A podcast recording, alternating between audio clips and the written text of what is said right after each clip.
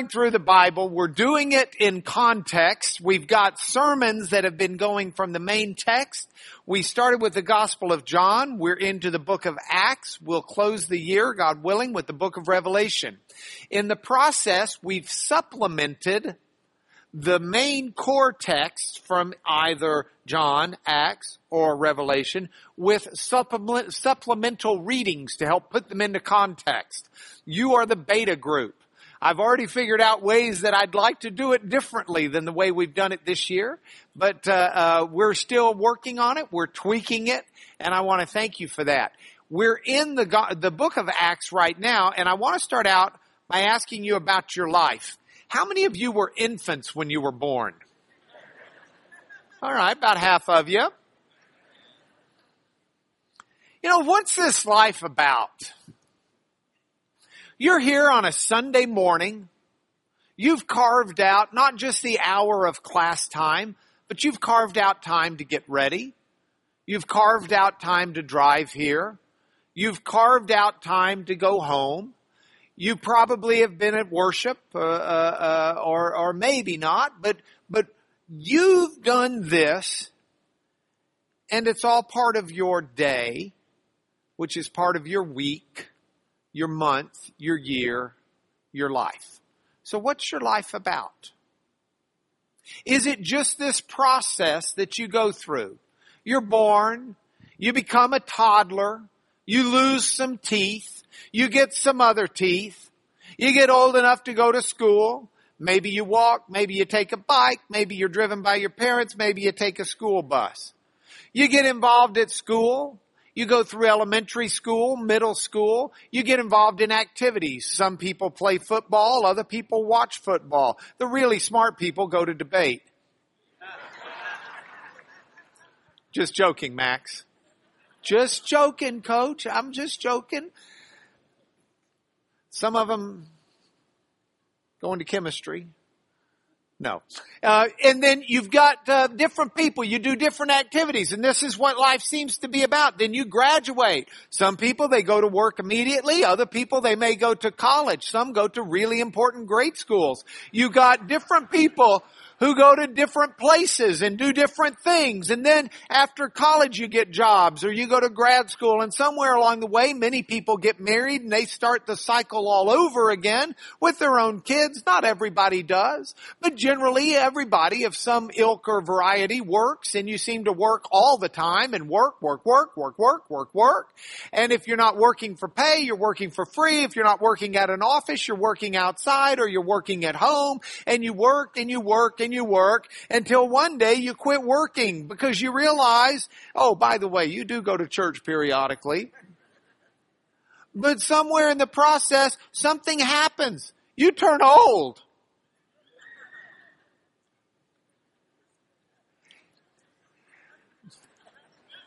It happens. Mike Moriarty, Mike Moriarty, where are you, Mike? Are you here this morning? Mike Moriarty says every morning, First thing he does is go to see if he's alive. Especially if he doesn't hurt anywhere. He says, if I'm not hurting, I think I'm dead. You get old. And then you die. That's the normal course of events. It can change up. But that's the way it happens. Now my question to you is, is this, is life just a series of random events? And you just show up at church as part of your random life? And this is just part of it, and y'all are churchgoers, so here you are. Other people aren't churchgoers, so here they aren't. Is this, is this what it is? I want to suggest to you no as you look at class today, my hope is that class today can peel away some of those pictures so that you can see that behind all of these events of life, God has a plan for the earth. God has a plan for this creation. God has a plan for people. He has a plan for His kingdom. He has a plan for you. He has a plan for me. And we're not just going through these random events of life. with no meaning and no purpose. There is a divine hand with divine love, with divine purpose and divine plan of which we can play a role. We can have a part in what God is about. And you might be saying, well, a lot of people can, but not me. Oh yes. If you can do this and see that you're alive, God can have purpose and does have purpose for your life, for yours particular. One way to know that God doesn't have any more purpose for your life on earth is you're dead. But if you're not dead, He's got purpose. It doesn't matter how smart you are. It doesn't matter how connected you are. It doesn't matter how wealthy you are or how wealthy you aren't. It doesn't matter what your profession is. It doesn't matter what your marital status is. God has some plan and purpose for you specifically by name. And it all fits together into this jigsaw puzzle of His will, which is so extraordinary that it baffles the minds of the greatest theologians and philosophers. How can humanity actually make choices and have freedom to do, make those own choices and yet when everything is said and done, it all fulfilled God's plan. It's an amazing idea. Almost unfathomable. And I want us to see it today as we work through this and I underscore God because this is God's plan. And that's what we want to be about. Look, I got plans. Okay? My, I'm a planner. I got plans. My plans have plans. I got so many plans. If, if you need plans, I got some for you. I'll give you some plans. But you don't want to be about my plans, especially the ones in the yard. Because they don't lead to anything of everlasting value. You want to be about the Lord's plan. You want to take your place in His kingdom and see His plan unfold. So let's look at scripture today and we're going to start out like every class should with poker.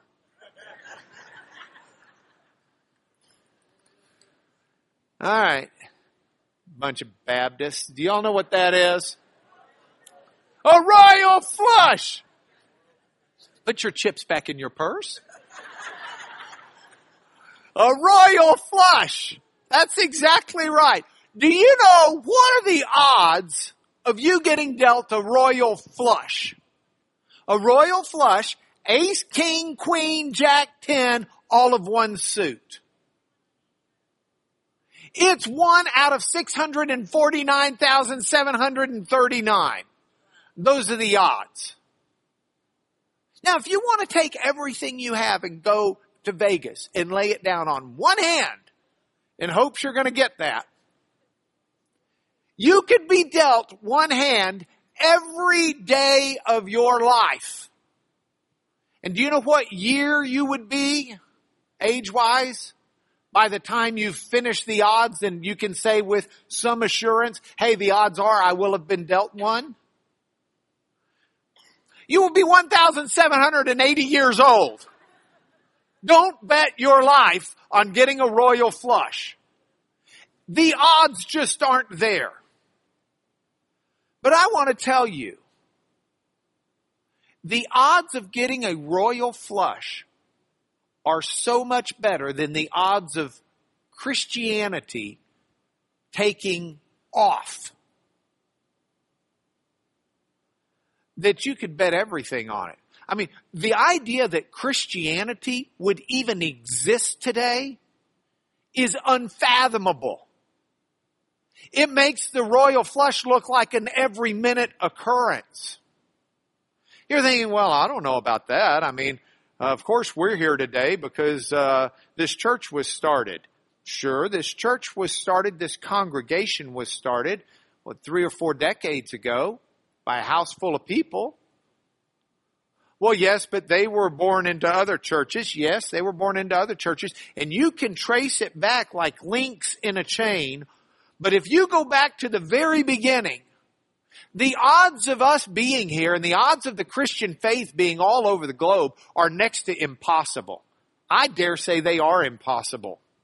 From a human perspective, that we're even here is just outrageously bizarre.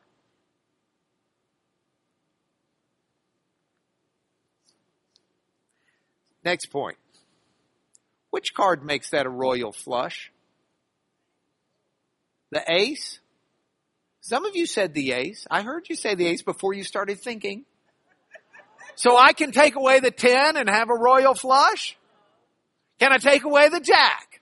Can I take away the queen? No, it's each and every one. You gotta have each one of those to have the royal flush, right? Can't take any one of them away and still have a royal flush. It's just not going to happen. This is the incredible hand of God in history and in our world. We have a church, we have a faith, we have a fellowship that exists not just because it's against all odds, but because every card that had to be played was played. Every card that needed to be there was there. It's just phenomenal for me to think about. I really want you to get a grip of how phenomenal it is before we dig into the scripture. Here we go. This is the Roman Empire at the time of the New Testament church. Actually, it's a little bit short-sighted because part of England should be in it as well. So you can jump up and add some of England up uh, till almost Scotland to the Hadrian's Wall. But this is the Roman Empire, by and large. You recognize it, right? You can see some of the names still are names we use today. Egypt is still Egypt. What's now Turkey with Istanbul used to be called Asia. But that's okay. We think of Asia as an entire continent now. Italy's Italy. Roma is Rome. We can still follow that. Macedonia is a little bit smaller than it was then, but there's still Macedonia above Greece. German- Germania, the German tribes, the Gauls, they're still here as Germany.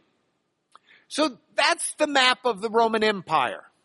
Judea is now uh, mostly what Israel is. Israel's a little bit more. But here's my question. I want you to think of this not as a poker game, but as a business venture. I want to ask you, would you be willing to invest in a business plan? Here's the investment. Would you be willing to take your hard earned money and put it into this? All right, here's the deal.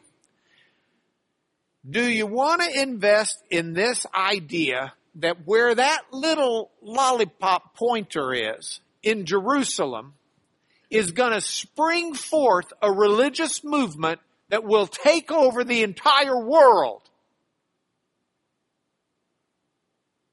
Let me give you some facts to help you decide whether or not this is a good investment. This whole thing is concocted by a small group of ragtag fishermen. They got a couple of boats on a lake called Gennesaret.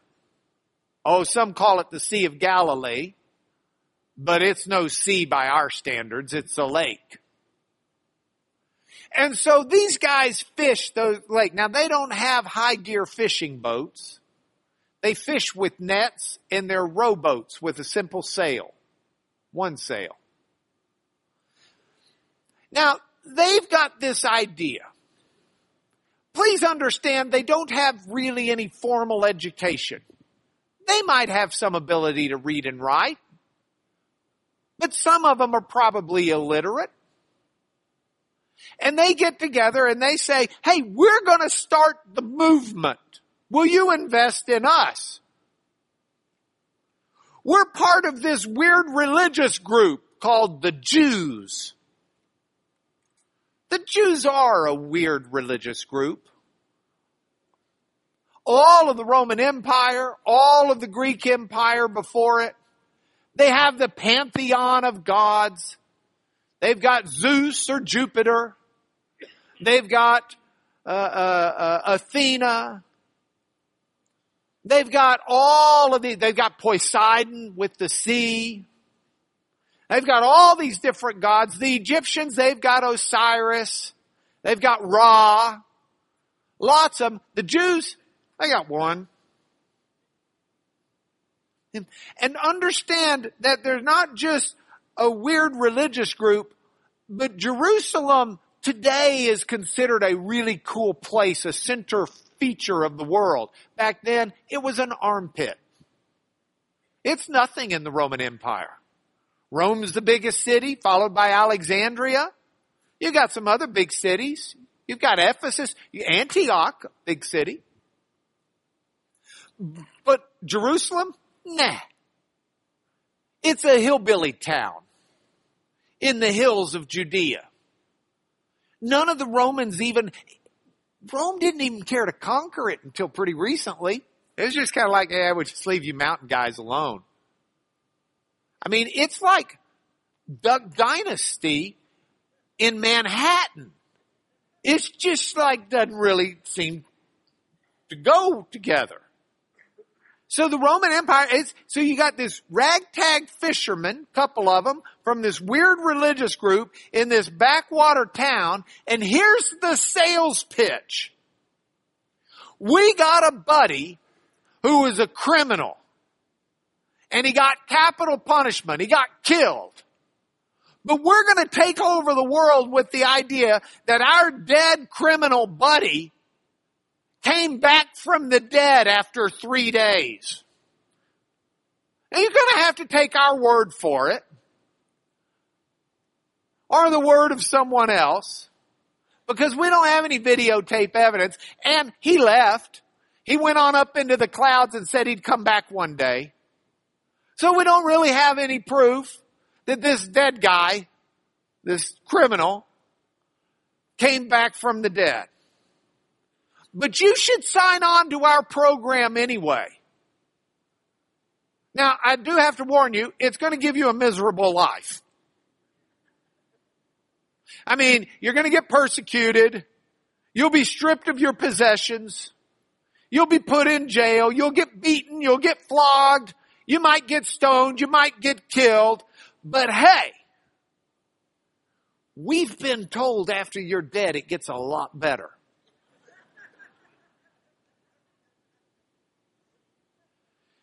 Now, I gotta also warn you.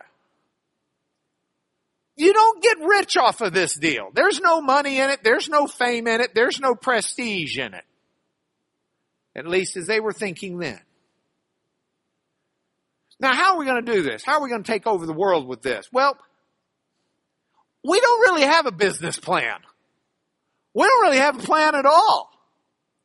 It's just kind of spur of the moment. In fact, if you really push us on it, we'd tell you we thought Jesus was coming back in a week or two, maybe a month. We're a bit bumfuzzled by the fact he hadn't come back yet. It's got us a little bit trying to figure out what God's up to. Now you can't use the internet and you can't use Facebook and you can't use Twitter and you can't use TV and you can't use radio because those things don't exist. So somehow from the backwater of the, the, this little mountain village with these semi-illiterate fishermen, this bizarre story about a resurrected criminal who's no longer working the earth, who's going to change the world by making your life miserable, he's going to catch on and take over the world. I gotta tell you, you want to invest in that?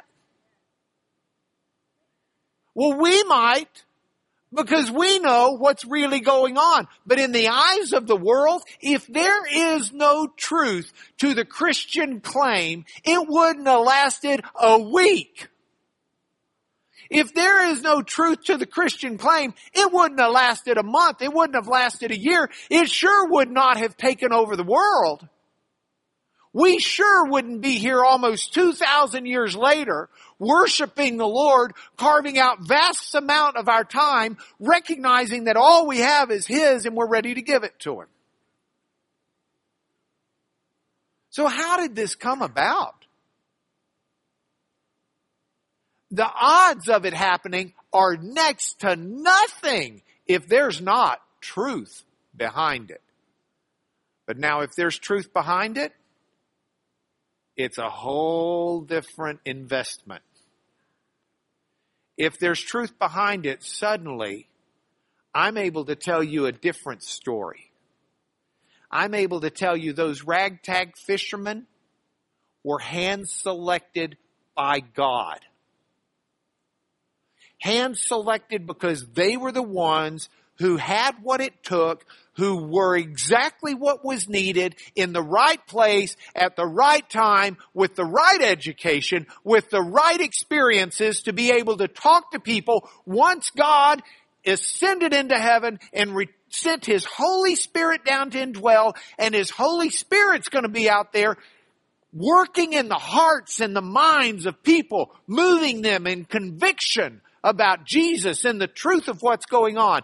If I were to tell you that this one God actually really existed and he made each one of you and he made you not just to live a hodgepodge, pal mel, every day goes and every day comes life, but called you to be in a fellowship with Him, to be intimate with Him. And that if within you is this driving burning recognition that there's gotta be something to life. I gotta be more than a bag of chemicals. There's got to be something. If I were to tell you that this God became human, paid a price for your sins, that your sins are real, that they needed atonement, if I were to tell you that he went to the Father, but he swore he would come back, and he would take his people home, that there would be a day of judgment, and that the redeemed of the Lord can say so because he's erased all of our transgressions, and he is in the saving business and has made it right for us to come back. If I were to tell you that he has set up a plan for his kingdom to come on earth as it is in heaven, and as he taught his disciples, these ragtag fishermen to pray about it, that they would pray about it, and that he would raise up for himself different people who are able to go out and persuade about this message. If I were to tell you that this is no human event, that the cards are stacked, and the hand being dealt is the hand that God wants dealt. And every card will fall into place. You give me lowly lawyer Lanier See, if y'all listen to Pastor Adrian this morning preach, he's got alliteration down. He can do those, so it's inspired me. Lowly lawyer Lanier. All right. Lowly lawyer Lanier. You give me the deck of cards in about five minutes, and I can guarantee you a royal flush. You let me deal them. You let me get the cards ready and deal them, and I can give you one every time. You see, the, the cards have already, this is not a random shuffle. This is a deliberate shuffle. And that's what we see. So with that, we're taking a little digression, which Jeremy Howard, if you're in here, I'm a little bit sorry about this, but we're taking a little bit of a digression in part of this lesson from some of the context readings because we've got to understand the historical context to make those context readings make sense. So we'll get to Galatians next week, and I'm excited to teach next Sunday. But this week, we need to understand a little bit more of the context historically as well as biblically. So we'll use some of the, the Bible text to do that. We're going to start with the Jewish diaspora.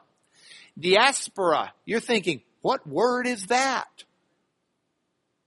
It's a Greek word, diaspora in the Greek. It means dispersion. It's the dispersion.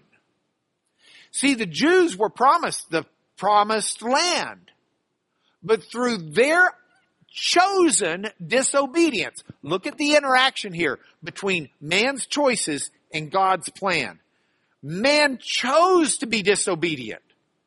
The Jews chose to walk in idolatry, in heathen life, contrary, running exactly contrary to the plan of God. And God said, if you live that way, I'm going to disperse you to the ends of the earth. We had in the context reading from this passage, uh, uh, throw it up, uh, Zechariah 7.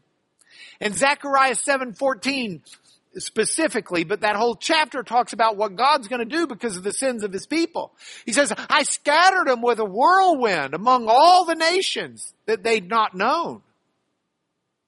That's what God said. You know, look, you don't live right. I'm scattering you among the nations. That was a punishment, but it's one that fit into the hand and the plan of God perfectly.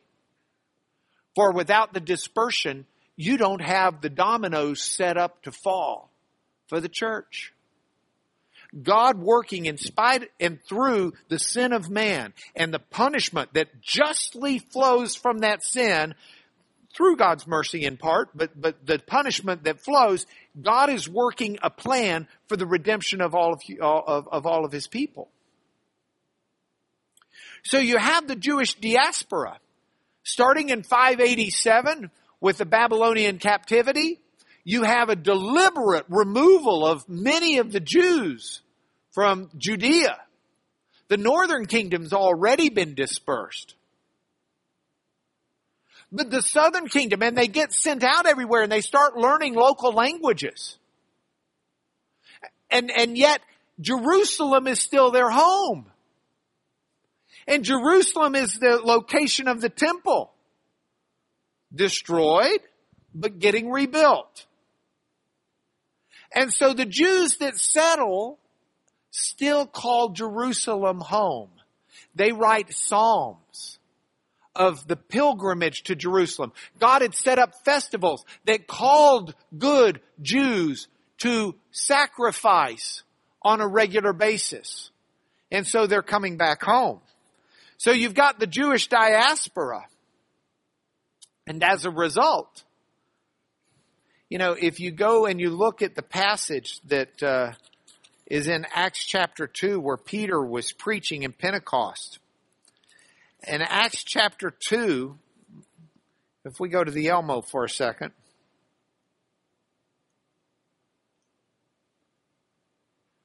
Acts chapter 2, look at verse 5. Now there were dwelling in Jerusalem, and the word dwelling there uh, means inhabiting, dwelling.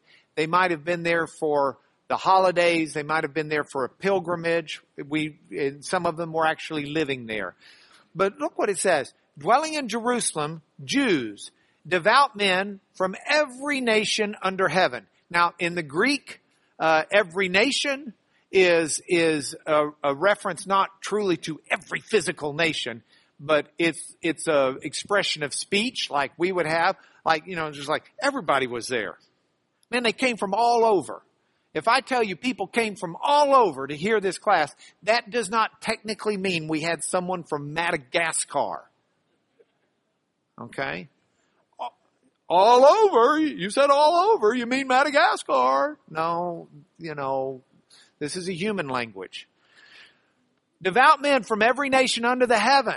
And then he starts listing them in verse 9 because he's talking about the different languages they were hearing. Parthians and Medes, Elamites, Mesopotamia, Judea, Cappadocia, Pontus, Asia, Phrygia, Pamphylia, Egypt, parts of Libya, uh, Cyrene, visitors from Rome, Cretans, Arabians. You got lots of them. Let's go back to the PowerPoint. You can put it on the map. You can put them up. You can see them in Pontus. You can see them in Asia. You can see them, uh, uh, uh, uh, that's Pamphylia. It's not on the map, sorry. You can see them in Cappadocia. You can see them in uh, the Medes and the Elamites and the Mesopotamians. Those are the Arabians. Those are the Egyptians, the Cyrenes, and the rest of Libya. Those are the people that are there at Pentecost. They're hearing the word. They're dispersed. They've got families in these areas. They go back to these areas. The church from that center point of Jerusalem Yes, it's just a backwater country, but it happens to be one where God's called his people to come back regularly. So they're there for the festivals. They're there at Pentecost. They're there when Peter preaches and they've, they've got, they go back to their homes. And the church's message spreads immediately. Isn't that amazing? Now, by the way, if you're looking at the map, and uh, uh how many of you were alive then? Okay, not many. The um, if you were alive then, there'd be a couple of things that even to you and I ought to jump out when we look at the map. What's missing? Who was not there? How about Greece and Macedonia? Boy, it's going to take someone special to go evangelize there. How about out west? Spain, France, Gaul. It's going to take someone to go out there. Well, if you know your Bible history, you know that Paul, and we'll get to it as we continue to read through the context Bible, but Paul is the one who makes it. He gets the call to go into Macedonia and he crosses over the Bosphorus and goes and does Macedonia with Philippi and, and Thessalonica and he goes to Berea and he goes down into Greece and to Corinth. Paul is the one church history tells us that, that, that completed the plans we read about in the New Testament where Paul, after his imprisonment in Rome the first time, went west to evangelize. Paul's this unique fella who's got one foot in the Greek world, Greek Roman world, and one foot in the Jewish world, and he's qualified to do it like nobody's business. The second thing that I want us to consider is not just the Jewish dispersion at the time, but I want us to consider the Septuagint. How do we learn the Bible without the Bible?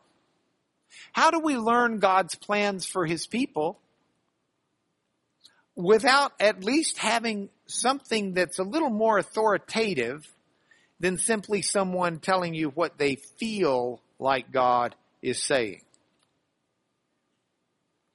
I mean, I've got friends and, and I'll, I'm, I'll be the first one to tell you that, you know, I, I try to live and teach and do what I believe and what I think that God is leading me to, to do and to teach.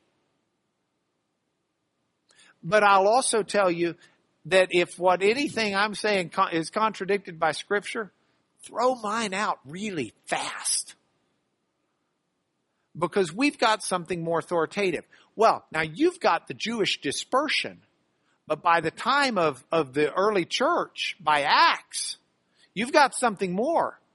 You've got several hundred years of Jewish scriptures that have been translated into Greek. See, at the end of the Old Testament, when the Old Testament was finished, you've got a couple of hundred years, 300 plus before the birth of Jesus.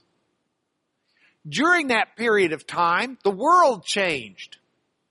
There was this kid from Macedonia, Philip's son. Do you know his name? Alexander. He's a great guy. He's a great warrior. Brilliant statistician. Statistician? Made up word. Comes from uh, the English word, strategy. He was a brilliant strategic, what's the word? Yes, y'all got it. And he conquers much of the known world. And he takes with him Greek. Do you know who his teacher was? Aristotle. So he thinks the Greek is the, the, the, the solution, the, the, the, the, pinnacle, the apex of humanity. The Romans, by the way, do you know what they're interested in? They're real functional people. They want roads, they want bridges, they want aqueducts, they want peace. They, you know, I mean, they, they, they just, hey, let's get the trains running on time. Okay? The Greeks, they're sitting around gazing at their navel, thinking, what is truth? What is this world about? Heraclitus. Man can never cross over the same river twice. Yeah, the Romans would say, uh huh, with our bridges. And he'd say, no, the water has moved. It's a different river. Okay? So, so, so you've got this Greek idea. It's taken over. Alexander forms a, founds a city becomes at the time the largest city in the world. By the time of the Roman Empire, it's number two. Do you know the name of the city? It's Alexandria. He named it after himself. It's in Egypt. It's where his body was entombed in a glass sarcophagus so that people could, it was embalmed so you could come by and say, hey, he's great. Alexander. They put the world's largest library there. Now I've got a warm place in my heart for libraries the, the library, the, the theological library, your local one down the street, holds about a hundred thousand volumes. The library at Alexandria, 250 BC, four times as large. Four times as many.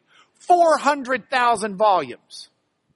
And around 250 BC, there was a request put in for Jewish scriptures to be translated into Greek. And so they were. So the Jewish scriptures get translated into Greek. We call it the Septuagint. Can we go to the Elmo for a moment? The Septuagint.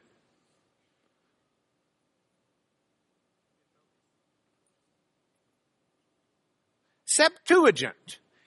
From the Latin, Septuaginta do you know what it means? 70. How do you write 70 in Roman numerals?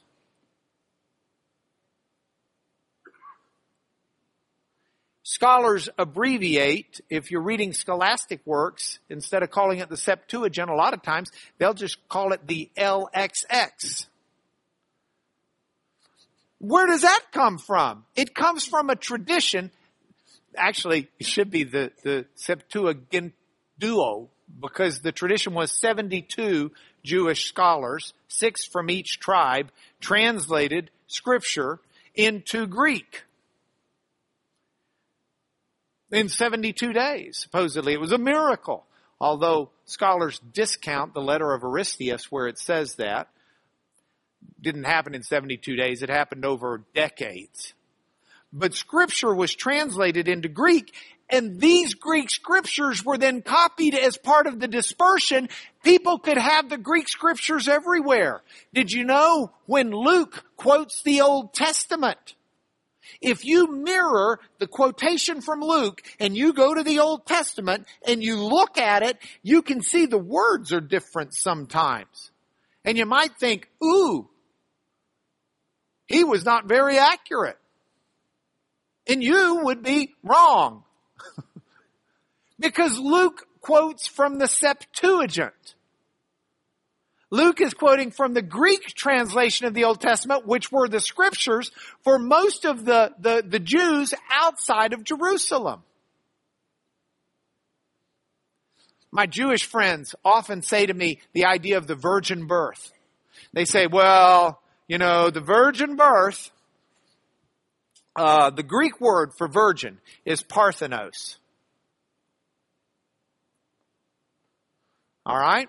Now, whoops, I left out the R, sorry. Parthenos. That's the Greek word for virgin. And they'll say, but the Hebrew, the Isaiah passage that talks about the virgin calls her an Alma in Hebrew, which just means a young maiden. And while young maidens were generally virgins, tisk tisk, not all were. And so Isaiah is not saying that of the virgin comes forth a child. Isaiah just merely says a young maiden. So this idea of a virgin birth is some particularly Christian misunderstanding of Isaiah. To which I asked my Jewish friends, what do you know about the Septuagint? This thing that everyone agrees was written and translated before Christ. Where the Jewish scholars before Christ translated their Old Testament into Greek. When these Jewish scholars came to Alma, guess which Greek word they used? Parthenos. Because they understood it to mean a virgin. You've got the Septuagint. We go back to the PowerPoint. In addition to the Septuagint, you've got these dispersed Jews with their scripture, and where do they read and learn and study? The synagogue. And so the synagogues have been set up everywhere. In addition to the synagogues, you've got the Roman Empire with the Pax Romana. That's Latin. The peace of Rome. You've got one currency by and large. You've got roads that are built. You've got a, a safety and travel that had not existed before. The Roman Empire accepts Judaism as a valid religion, so you're allowed to go proselytize. The Jewish bankers are who financed Julius Caesar's accession to power. So Julius Caesar recognized Judaism as a valid religion.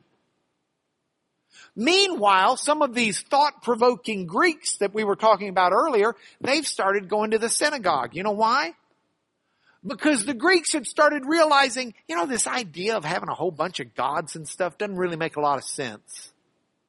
And that same fellow Heraclitus who talked about the river always changing said there is some constant force behind the universe. There is one thing that, that seems to always be constant if nothing else, change. The fact everything changes means something stays the same because it's making everything change. Or the recognition of change is a constant, I should say. So you've got all of this. So a lot of Greeks start attending synagogue because they figured out these Jews for a long time, hundreds and hundreds of years, over a thousand years, have been worshiping this one God. And so the Greeks are thinking, well, if there really is only, let's go check that out. So you got a bunch of Greeks that are attending synagogue too, even though they haven't converted to Judaism. And into this world comes Paul. And into this world comes the mission trips. Now, I put up a lollipop there that's green. That's Antioch.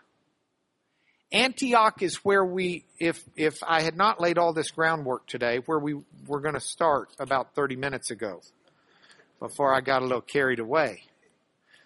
Acts chapter 13. Now there were in the church at Antioch prophets and teachers, Barnabas, Simeon called Niger, Lucius of Cyrene, Manaen, a member, syntrophos in the Greek, of the court of Herod the Tetrarch, and Saul,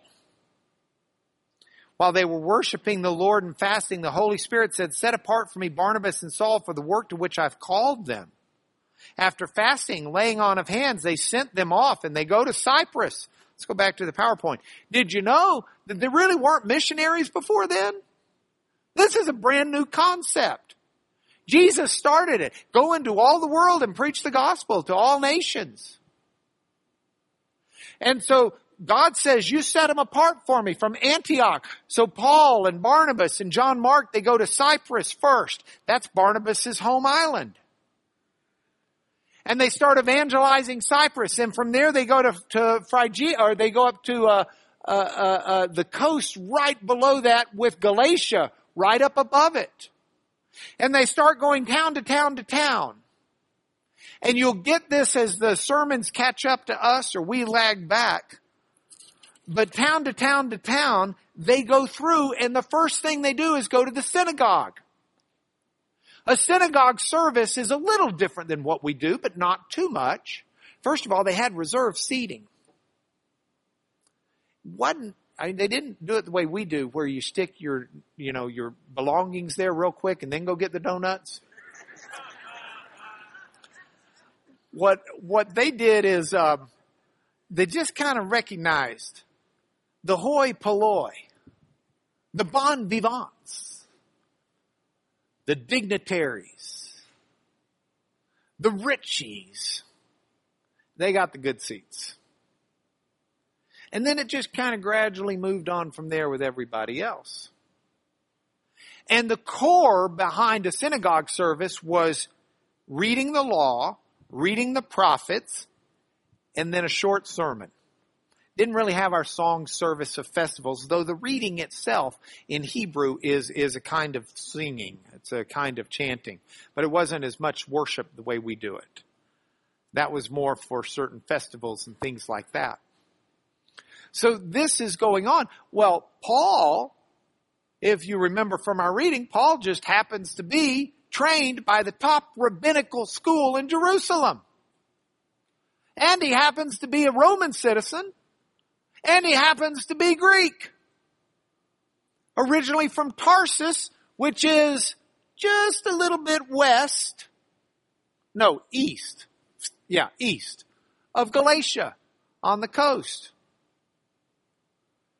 So you got Paul and he goes to the synagogue with a bunch of Greek speakers and they read the Old Testament and then they say, hey, guy with the rabbi training, Mr. Hotshot from Jerusalem, you got anything you want to say? Paul says, now that you ask, I do. And he proceeds to start preaching the word.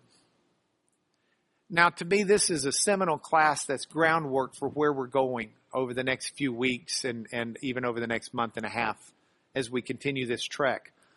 But Paul does this missionary effort through these churches in Galatia. And in the process of doing it, after he's through, he writes them back a letter. We call it Galatians.